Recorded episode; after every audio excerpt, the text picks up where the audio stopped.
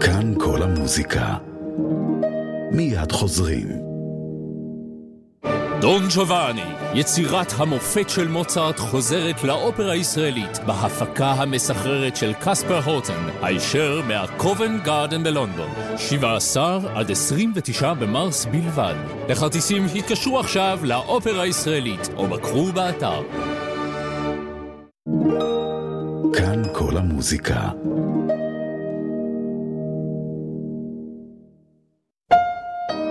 אנחנו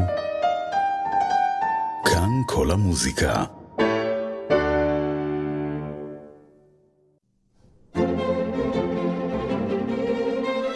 מגזין כאן כל המוזיקה. עורכת ומגישה יוליה צודיקס. ערב טוב, ברוכים הבאים למגזין השבועי שלנו בכאן כל המוזיקה. הצ'לנית ליאת סבא מציגה אלבום חדש, חי מירושלים, כשמערב פוגש את המזרח עם אנסמבל גליל. שלום ליאת. שלום יוליה, ערב טוב. מפגש של מזרח ומערב מעסיק אותך כבר הרבה זמן, נכון? נכון, נכון. גם מאז שעברתי לגליל, זה באמת הפך להיות היום-יום, החיים היומיומיים. כן. ואיך נוצר קשר עם אנסמבל גליל? אנסמבל גליל, התחלתי את זה לפני כמה שנים אה, למוזיקאים מקומיים, לאחד בין קלאסיקאים ו... ומוזיקאים שמנגנים מוזיקה ערבית. אה, רציתי לנס... לנסות ליצור אה, שפה משותפת שהם יוכלו בעצם לנגן ביחד. Mm-hmm. וזה התפתח עם הזמן, וגם עם המסע שלי מול החיים שלי בגליל וההשראה שלי בגליל. כן. כן. אז ספרי לנו על הפרויקט הזה, באמת, מה, מה בדיוק אתם עושים אה, בכלל וגם ב, באלבום הזה? Uh, בפרויקט, באנסמבל גליל יש לנו שבע נגנים, כמו שאמרתי, uh, מרקעים של מוזיקה קלאסית ומוזיקה ערבית. רוב הנגנים מהגליל חיים בגליל ומאוד מקושרים לקצב החיים, להשראה שבאה עם הגליל.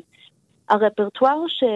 שלקחתי ואיבדתי בשביל ההרכב, חלק זה ממלחינים שחיו או חיים בגליל, או שיש להם איזשהו קשר היסטורית עם המקום. Mm-hmm. למשל, אחד מהקטעים שאנחנו מנגנים שם זה ג'פסי סול, שזה נכתב מאת, מאת הרכב בוסטן אברהם. כן. שזה גם היה הרכב שעשו את הדרך לפנינו באמת ליצור את הסגנון הזה, חיו בגליל ויצרו בגליל. יש שם עוד קטע שעשיתי עיבוד לברטוק, ה-Romanian folk dances. ריקודי עם רומניים, כן. בדיוק. ובכלל שם מצאתי סיפור שמקושר לעיר איפה שאני גרה, בראש פינה. יש הרבה רומנים? כן, ראש פינה הוקם מרומנים בשנות 1880. כן. הגיע, מש... הגיע עולים חדשים, באמת לאדמה שרוטשילד קנה מהערבים, שזה היה כפר ג'אוני, ואז דמיינתי, לקחתי את היצירה הזאת, שהיא גם ככה מנגינות של הפולק, מנגינות באמת של העם, וייחדתי את זה עם המנגינות המקומיים שדמיינתי שהיו פה כבר אצל הערבים, את המפגש התרבותית שהיה ביניהם, את השיתוף של התרבויות, של השפות, של המוזיקה. כן. אז כן, זה... אני חושבת שזה מקום אולי גם להזכיר שאת בעצם נולדת בניו יורק, לאבא נכון. מרוקאי, יהודי מרוקאי, כן, ואימא פולניה. נכון. ואת בעצמך ערבוב של מזרח ומערב. ו... וגם אמריקאיות. נכון, נכון, נכון, אה, כן. ועלית גם לארץ, כן, ואת עושה את הדרך המוזיקלית שלך פה. בדיוק, בדיוק. איכשהו, אני, המספר נשארה אצלי, אבל uh, הישראליות יותר uh, מושרשת, וכבר 12 שנים שאני בארץ, חיה ומאוד אוהבת את המדינה שלנו. כן. וכן, אני, אני חושבת שכאילו המסע של המוזיקה זה בעצם המסע הפנימי שלי מול שתי הזהות, זהויות האלו, mm-hmm. אני חושבת שזו המילה. כן. אמ, להבין איפה זה, איך הם מתקשרים אצלי. אה, ו, וזה יוצר, יוצר דרך הבחירה של הנגנים גם, של אלה שבאים מרקע של באמת מוזיקה קלאסית, ואיך שהם פוגשים את הצד הספרדי או המרוקאי שלהם דרך המוזיקה הערבית או הטורקית שאנחנו עושים בתוך ההרכב. כן. אה, אלבום נקרא חי מירושלים, כשהמערב פוגש את המזרח. חי זה באמת הקלטות מהופעות חיות שלכם? בדיוק, אז בסתיו היה לנו סבב של הופעות, אחד בפסטיבל אבו גוש, ואז המשכנו לעשות הופעה מאוד מיוחדת uh, במקום בירושלים שנקרא מתחם עמנואל. Mm-hmm. מתחם שקיים שם כבר מ-1800 עם uh, קבוצה שהגיעו באמת לעזור לירושלים להקים כל מיני דברים, like, uh, בתי חולים ובתי ספר. אז יש שם uh, כנסייה עם אקוסטיקה מדהימה, וזה באמת היה um, חלום לעשות שם כן. את ההקלטה ואת ההופעה. יופי, ואפשר למצוא את האלבום בכל הפלטפורמות, אני מבינה, כן? כמו שעכשיו uh, נהוג לעשות. Uh, את יודעת מה, אני, האמת שאני שמתי את זה בינתיים ב-Bandcamp. Bandcamp שזה אתר שבאמת ישר אנשים יכולים לתת לאומן לפני שאני שם את זה ב-Spotify. את יודעת איך ה-Spotify, זה נקודה אפס אפס אפס, עוד כמה אפסים ואז אחד. כן. אבל ה-Bandcamp אפשר שם להוריד את זה, וגם יש סרטונים ב-YouTube. אמ, של כל הברטוק וגם את הסימפוניה העברית, היצירה שאני כתבתי. האמת שזה באמת, זה קטעים יפהפיים, אני שמעתי את כל האלבום, ומאילוצי הזמן הייתי צריכה לבחור רק קטע אחד, וגם לא ארוך במיוחד, אז אני בחרתי באחד מריקודי העם הרומניים של, של ברטוק, וזה נפלא, ואנחנו נשמע את זה עכשיו. וואו. כן, ואני מאוד מאוד מודה לך, ליאת סבא, שיהיה בהצלחה בחיים בגליל, ובכלל בישראל ובעולם הזה. תודה, תודה כן. רבה. איפה שהמזרח פוגש את המערב ולהפך. תודה, תודה לאט. תודה רבה. להתראות. להתראות.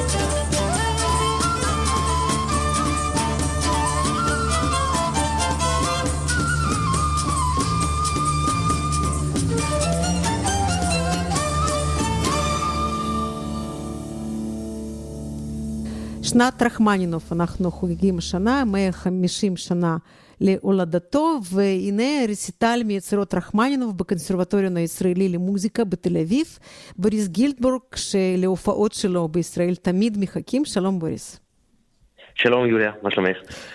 בסדר, אני אזכיר למי שלא זוכר, בוריס גילדבורג הוא פסנתרן ישראלי בינלאומי, זוכה תחרויות רובינשטיין ומלכת אליזבת, ועכשיו מופיע בישראל, רחמנינוב בשני פנים, ככה זה נקרא, זה כותרת הקונצרט, היו שני פנים לרחמנינוב?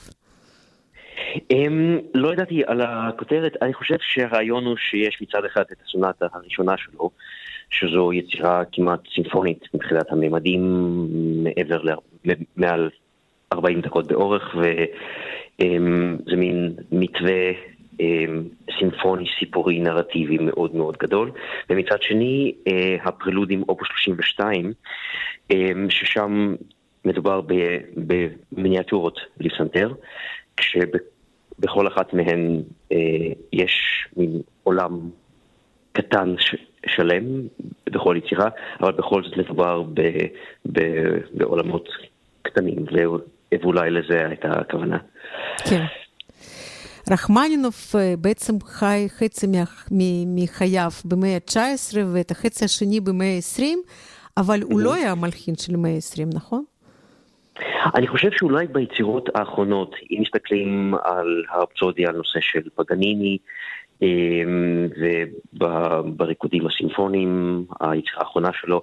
בהחלט, אני אומר ככה, יש שפה מוזיקלית מאוד ברורה ושאנחנו מזהים מיד ברגע שאנחנו שומעים רחמיינוב, בין אם זה אופוס אחד, הקונצ'רטו הראשון, ובין אם זה הריקודים הסימפוניים כאופוס האחרון.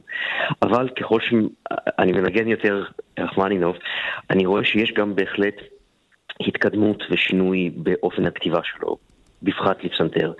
והמעבר הוא אה, מכתיבה שהיא לגמרי רומנטית, לגמרי קשורה למאה ה-19, עם טקסטורות מאוד כבדות, הייתי אומר, או מלאות, מאוד עשירות, הרבה אקורדים בשתי הידיים, לכתיבה שהיא הרבה יותר אה, צלולה, הרבה יותר בהירה באיזשהו אופן, גם יותר שרירית, והכתיבה הזאת ש- שרואים נניח בקונצ'רטו הרביעי וברפסודיה, גם בריקודים הסימפוניים.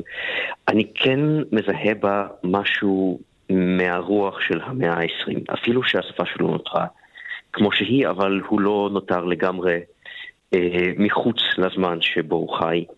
ולמעשה כשמנגנים את כל הפרילודים שלו, הוא גם כתב 24 פרילודים כמו שופן או באך, אבל הוא כתב אה, אותם במשך 18 שנה.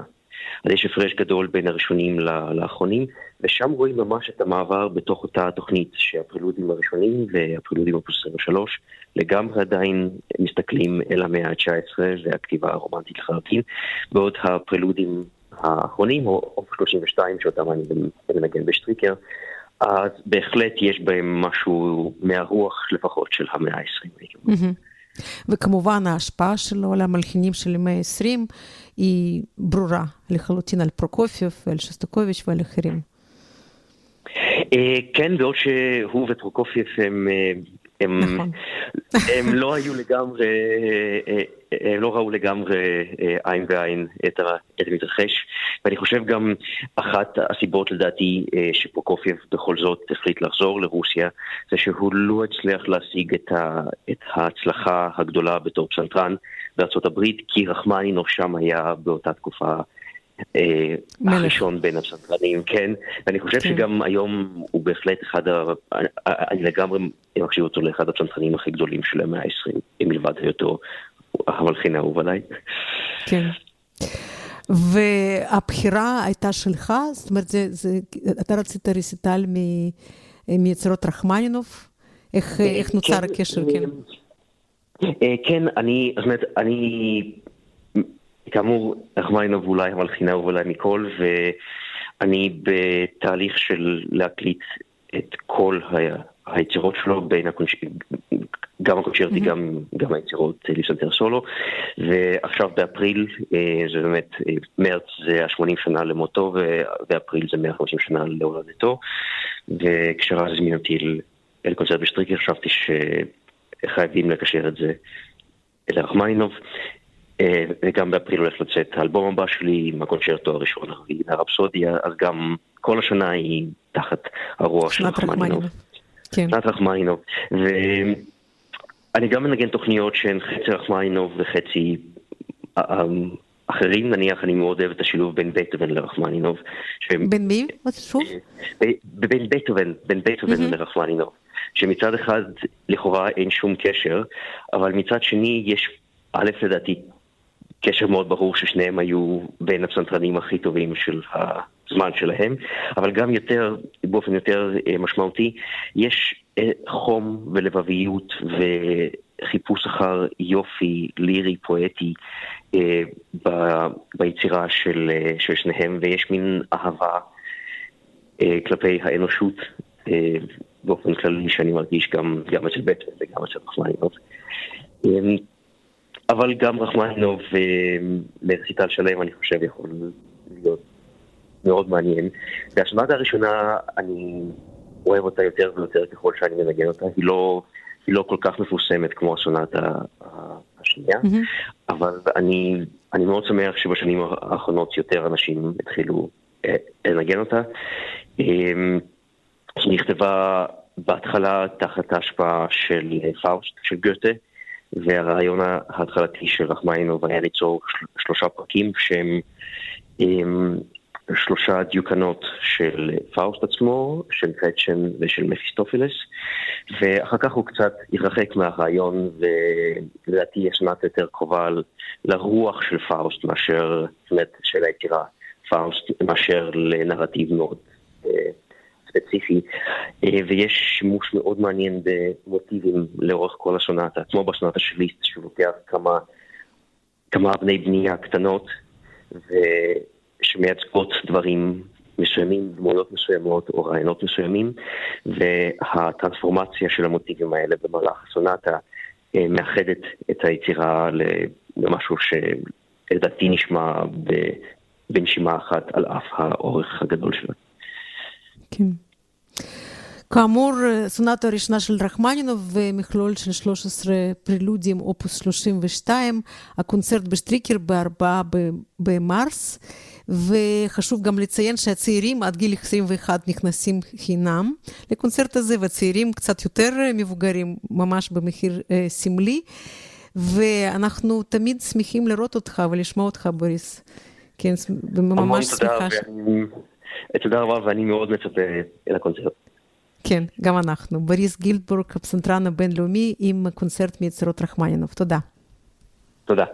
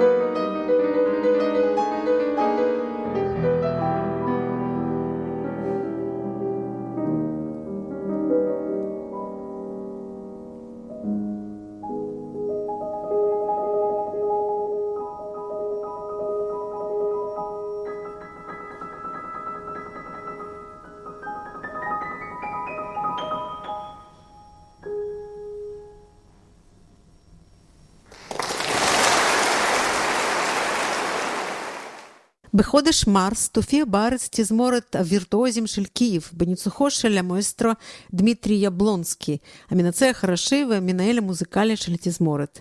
הוא בעצמו גם צ'לן ומנצח בינלאומי. עשרים נגנים של התזמורת ומשפחותיהם הועברו בדרך מורכבת מאוקראינה לאיטליה על מנת להמשיך לחיות, לנגן ולהופיע. חלק מההכנסות של הקונצרטים בארץ עובר לתמיכה באוקראינה. לקראת הביקור של התזמורת התראיין דמיטרי יבלונסקי ברדיו רקע של כאן, והנה הקטעים מתוך הרעיון. Я был э, главным дирижером киевских солистов, который создал Которович.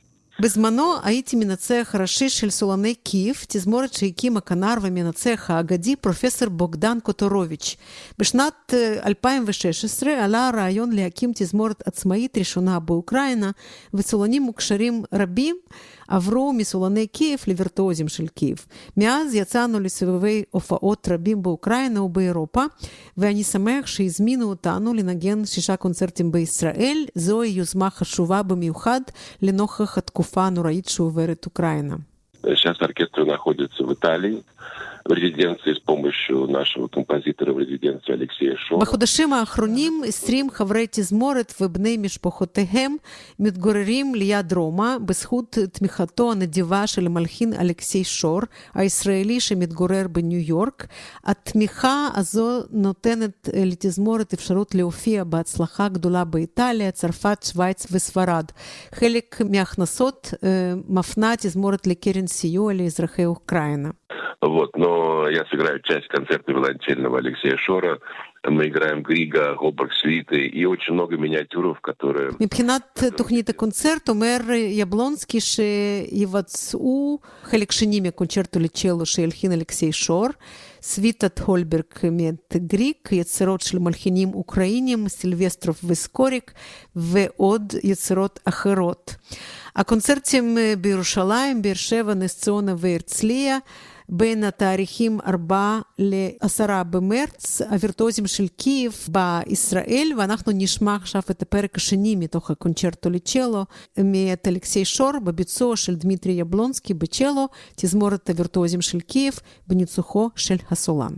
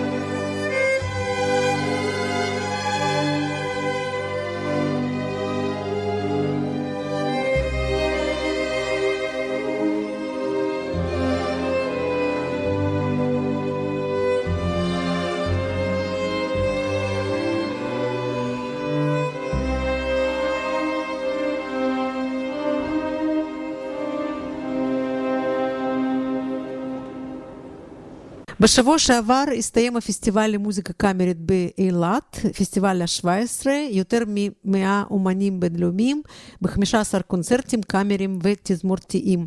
יוסי שיפמן, עמיתנו, חזר מאילת, שלום יוסי. שלום, שלום. אז שתף אותנו בהתרשמויות כן. שלך. אז ככה, זה התחיל עם רביעיית Vision מגרמניה, שזה ממש פתיחה נהדרת לפסטיבל קאמרי. הם, א', הם נגנים, נגנים מצוינים, וגם התוכניות שהם ניגנו, ביום הראשון ניגנו שוסטקוביץ' עם מנדלסון ו, ובלוך פרלוד. ולמחרת הם גם עשו איזושהי יצירה משלהם, אז באמת הם היו מאוד מעניינים, עשו איזו יצירה שנקראת ספקטרום, שזה משהו שהם עושים, וזה נתן את הטון.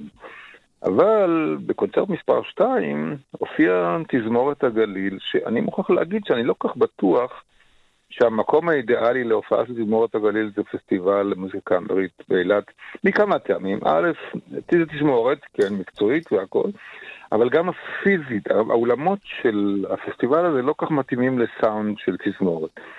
ושם דווקא המעניין היה לשמוע זה דניאל עזרד, שאחד מהילדים שצמחו באילת, שהוא ניגן את הקונצ'רטו לפסנתר אה, של שומן. זה היה, אבל, אבל, אה, וניצח סלים אבו תשקר, כבר אמרתי, על תזמורת הגליל, אני חושב שזה היה אה, פחות הולם את המסגרת הפסטיבלית. היום אני בודק, למשל, איך הקהל, לאן הקהל הגיב, מה, הוא, מה הקהל מאוד אהב, אז אני מוצא, למשל, שהקהל יצא באמת בהתלהבות עצומה מהמופע מדור מרק אליהו. כן. דור מרק אליהו שמנגן קמנצ'ה, וזה, קמנצ'ה, שם הקהל פשוט יצא נסחף, את רואה, יושב קהל ואומר, אין דבר כזה. ואת רואה גם, כאילו, אני מוכרח להגיד, להודות על האמת שאני לא כל כך מכיר את המוזיקה שלו, אבל אני, הקהל הזה שהוא קהל לא צעיר, חלק גדול מכירים את המוזיקה, יודעים מה זה, באו, באו ולא נתנו להם... מהסדרות, כן, מכל מיני מקומות, כן. כנראה, ולא נתנו להם, לא נתנו להם ללכת ממש. זו הייתה, בשבילי זו הפתעה, באמת, גם בשבילו דרך אגב, הוא נורא התרגש מהסיפור הזה, יצא החוצה, ובחור צעיר, 40, וזה, את יודעת, ככה. כן. המופע השני שסחף את הקהל מאוד, זה הייתה, היה האופרה, האורטוריה, סליחה, יוסף ואחיו, של אילם רותם עם הרכב נביאה כן. קווינטה ותזמורת הברוק בירושלים. אז פה תמיד זה, אני כבר רואה את, ה, את ההפקה הזאת פעם שלישית, אני צריך, צריך לומר, עצם העובדה ששרים את התנ"ך בז'אנר המוזיקלי הזה, שהוא כאילו לפני 300 שנה, עושה עבודה יוצאת מן הכלל לכולנו. ועובדה שזה זה לא פעם ראשונה, והקהל משתגע מהסיפור הזה, הוא פשוט נהנה מאוד. הסיפור הוא מדהים, כאילו זה, מה, זה נכתב בסגנון ברוק, נכון? כן. ומושר בעברית.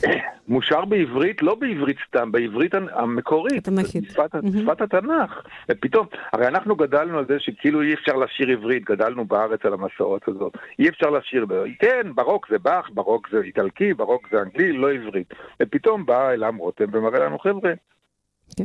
זה אפשר לשיר ואפשר להבין ואפשר לעקוב, והתחושה החזקה היא שלא משנה איך הם שרים, הסיפור עובר, וזה בעצם מה שאתה רוצה באורטוריה, שהסיפור יעבור, והסיפור הזה עבר בצורה, באמת בצורה נפלאה. מי שעוד כמובן ולא מפתיע זה גבריאלי קונסורט מאנגליה, כן. שהיו בשתי תוכניות. תוכנית אחת למרי מרי מלכת אנגליה, שכל מיני יצירות שנכתבו לה.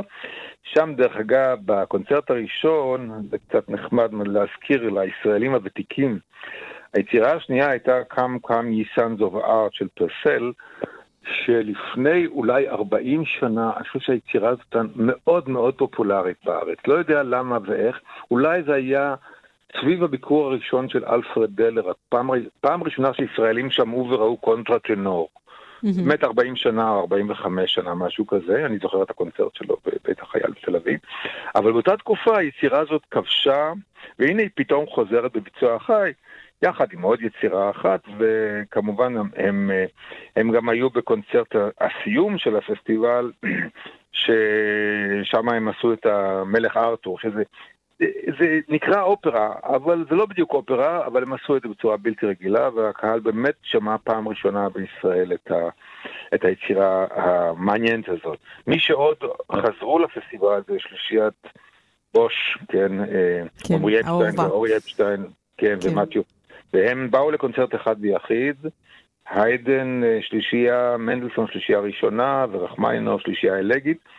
והם פשוט משתפרים מפעם לפעם, והם באמת, אני חושב שהם מבקרים פעם רביעית או אולי יותר חמישית בפסטיבל, וזה עושה שמח. וכמובן צריך להזכיר תמיד בקונטקסט הזה את הקונצרט של שבת בצהריים, שבו מנגנים הילדים של הקונסרטוריון הנבחרים והטובים, ואין לזה הרבה קהל, אבל עצם הנוכחות גם של ההורים, גם של ראש עיריית אילת, עושה משהו לילדים הדברים האלה. וזה בהחלט, אה, זה בהחלט עשה רושם גם הפעם הזאת. עוד הרכב צעיר שהיה, שהוא היה קצת על גבול הגימיק, אני חושב, זה החמישת סקסופוני ירושלים. של גרש גלר. נכון. כן. שהם מיומנים בלהופיע לפני קהל, זאת אומרת, הם מציגים את עצמם, הם לא צריכים אף אחד, אבל היה משהו משעשע, כי כנראה הם מופיעים הרבה מאוד לפני בתי חולים, ומחלקות וזה, אז כשהם גמרו את ההופעה שלהם, אז הבחורצ'יק שמגיש את, ה, את הקבוצה, אחד מהנגנים אומר, טוב, שתהיו כולכם בריאים. אבל זה היה גם, אני חושבת שכלפי הקהל שם זה היה בסדר, כן, להגיד כן, דבר כן, כזה. כן, כן, תשמעי, גם נכון, וגם מצד שני, שתי תוכניות שונות, אחת מבאך ומוצר וכולי, צ'ייקובסקי, והשנייה אחרת, יותר בידורית. אבל בסך הכל, באמת, אני חושב שאלה היו הדברים הטובים, ואה, עוד צריך להזכיר את שני האחים אתגר וז'רמי מורו מצרפת עם רסיטל מוצלח מאוד של uh, הסונטות של גריג ושל ריקיה שטראוס ושל שומן. שמה, כינור ופסנתר? צ'לו? כן, צ'לו, כן. כן. וזה בהחלט היה טוב, ואחר כך הדברים, את יודעת, קצת היו קונצרטי הלילה, בידוריים, אבל בסך הכל הפסטיבל שומר על הרמה, באמת מרק אליהו היה מעניין. אה, כן, בסך הכל היה עם ללכת הביתה. היה עם כן. ללכת הביתה, בהחלט. וגם לצפות לפסטיבל הבא. ברור, זה תמיד. אולי אני אזכיר את, ה, את השמות של הילדים שניגנו שם, זו הזדמנות, כי ירד אחד בן שמונה, אחד בן שש, זה שלושה אחים. חנוך פילרסטורף, בן שש, יוחאי פילרסטורף, בן שמונה, ולילך פילרסטורף, בת עשר, שלושתם אותה משפחה, ואריאל הנין ו- ואורי עטר. וזה היה נורא משעשע, הם בסוף עלו לקחת קידה ביחד, כל אחד ניגן את הקטעים שלו, בסוף עלו, ואת רואה את ה... הם לא יודעים לקוד, זאת אומרת, אני, אז עומדים חמישה ילדים האלה, מוחאים להם כפיים, מוחאים להם כפיים. זהו, אז יאללה, תרדו, מספיק, בסדר גמור. ואליסה לייקין, שהייתה היותר מבוגרת, בת ה-17, היא ואריאל הנין, וזהו, אז הם, הם, הם נתנו את ה... תתקף, בעצם הסיבה שבגללה ליאוניד התחיל את הפסטיבל הזה, לתת לצעירים הזדמנות להופיע. הוא שומר על המסורת. כן. שימשיך גם ככה. בדיוק, כן. כל הכבוד לצעירים וגם למבוגרים יותר. יוסי שיפמן, תודה רבה. תודה לך. להתראות.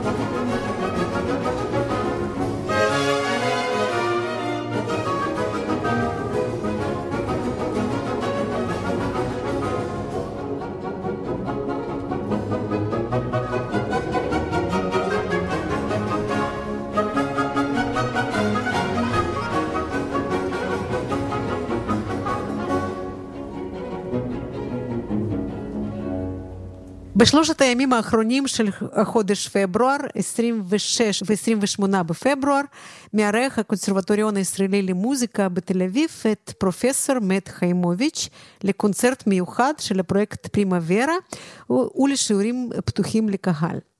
מת חיימוביץ', צ'לן בינלאומי, מי שהיה כמה פעמים מועמד לפרס גרמי היוקרתי, פרופסור באוניברסיטת מגיל במונטריאל, ובמאנס קולג' בניו יורק.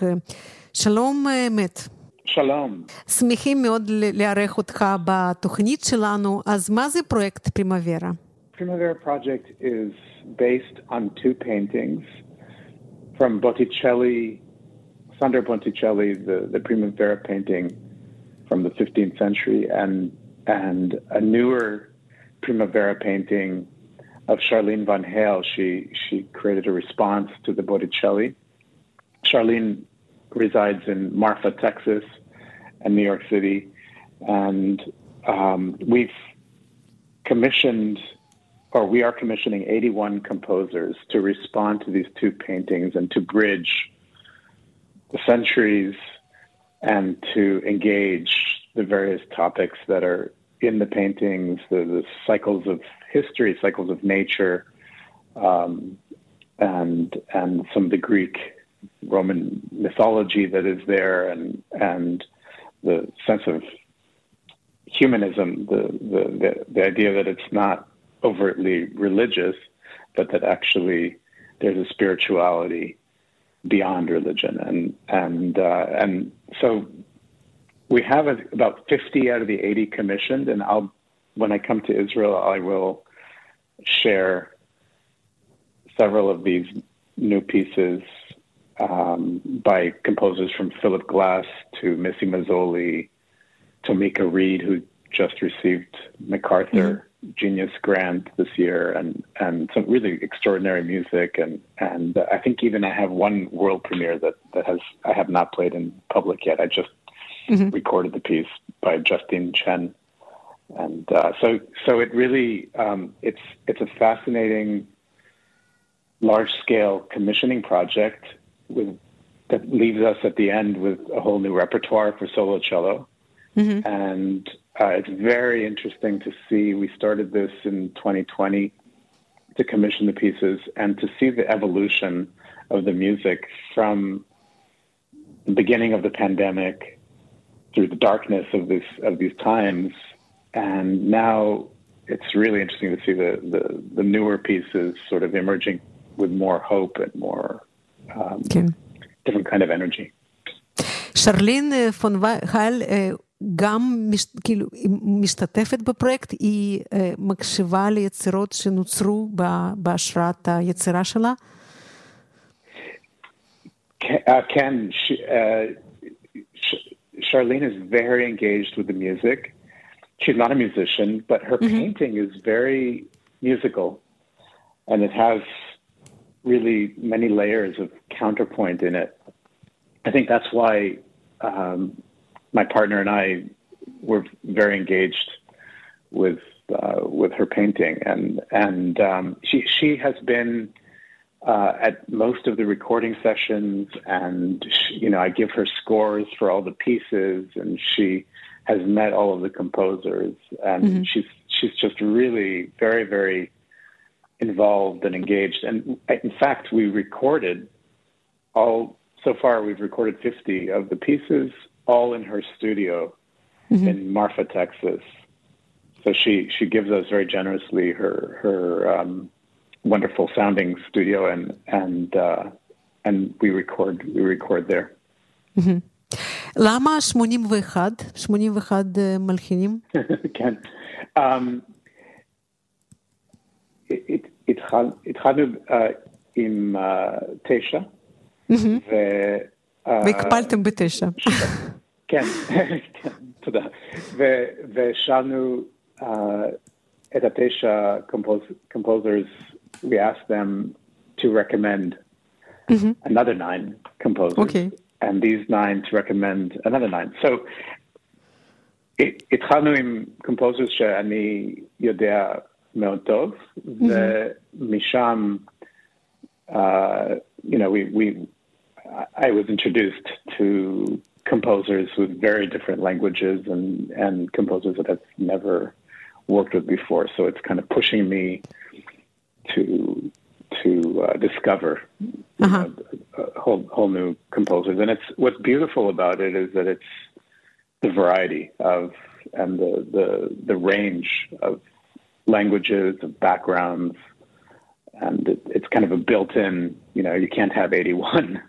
Mm. Um, composers the same thing. And also, it's it's really um, extraordinary to see. I think I'm, I'm, I'm sure we have as many women as men, uh, you know, composing, and um, it really, when you look at North America, the, the, composers are coming from North America. It's just so rich in, in different traditions and immigrants and and mm-hmm. uh, you know um, indigenous and yeah, it's just it's it's uh, it's been very fascinating to to discover. אוקיי. Okay.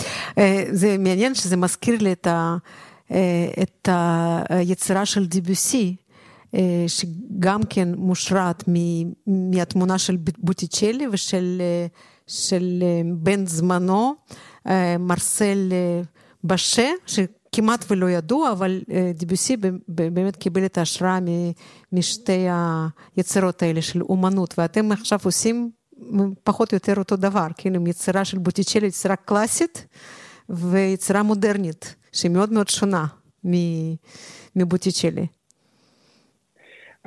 Yeah, and I think it's I think it's interesting. It's always been interesting to have this relationship between art and music, and and um, particularly with with new music, um, audiences sometimes have have difficulty. It's so abstract, and the language is so foreign that um, people often have trouble engaging or or you know holding on to something meaningful and and so it's nice to have this concrete um, narrative that that you know all the pieces are tied to and to see what what different imaginations how they how they respond to the to the visual art. Okay. והקונצרט הזה ב-28 בפברואר בקונסרבטוריון למוזיקה בתל אביב, בשטריקר, ואתה מנגן כמה מיצירות האלה מהפרויקט הזה, וגם, אני הבנתי, גם עם הצעירים, עם המנגני צ'לו הצעירים שלומדים בקונסרבטוריון, נכון? אתם מנגנים משהו ביחד.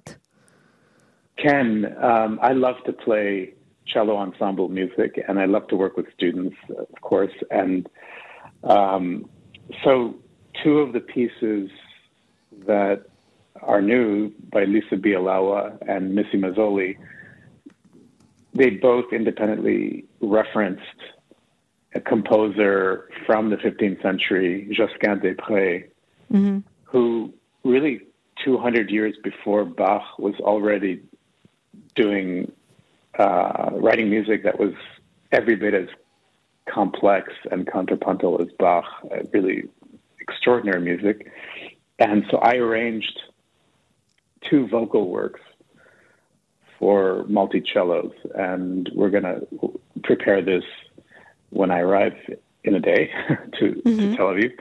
And uh, I look very, very much forward to working, to playing with, with the students and my former student Shulamit Sarid, who who really um, helped organize my residency and um, who really um, I admire very much and and uh, you know just brilliant brilliant person and wonderful cellist and and um, so so it's going to be wonderful to play with her again and um, and I look forward to, to hearing the, the in working with the, the next generation in Israel. It's um, it's one thing to teach and work one on one with a student, and it's a completely different experience to perform with someone. And in music, this is really the best the best lesson that one can have. I know that with my teachers, with uh, with Itzhak Perlman, with Leonard Rose, with you know these were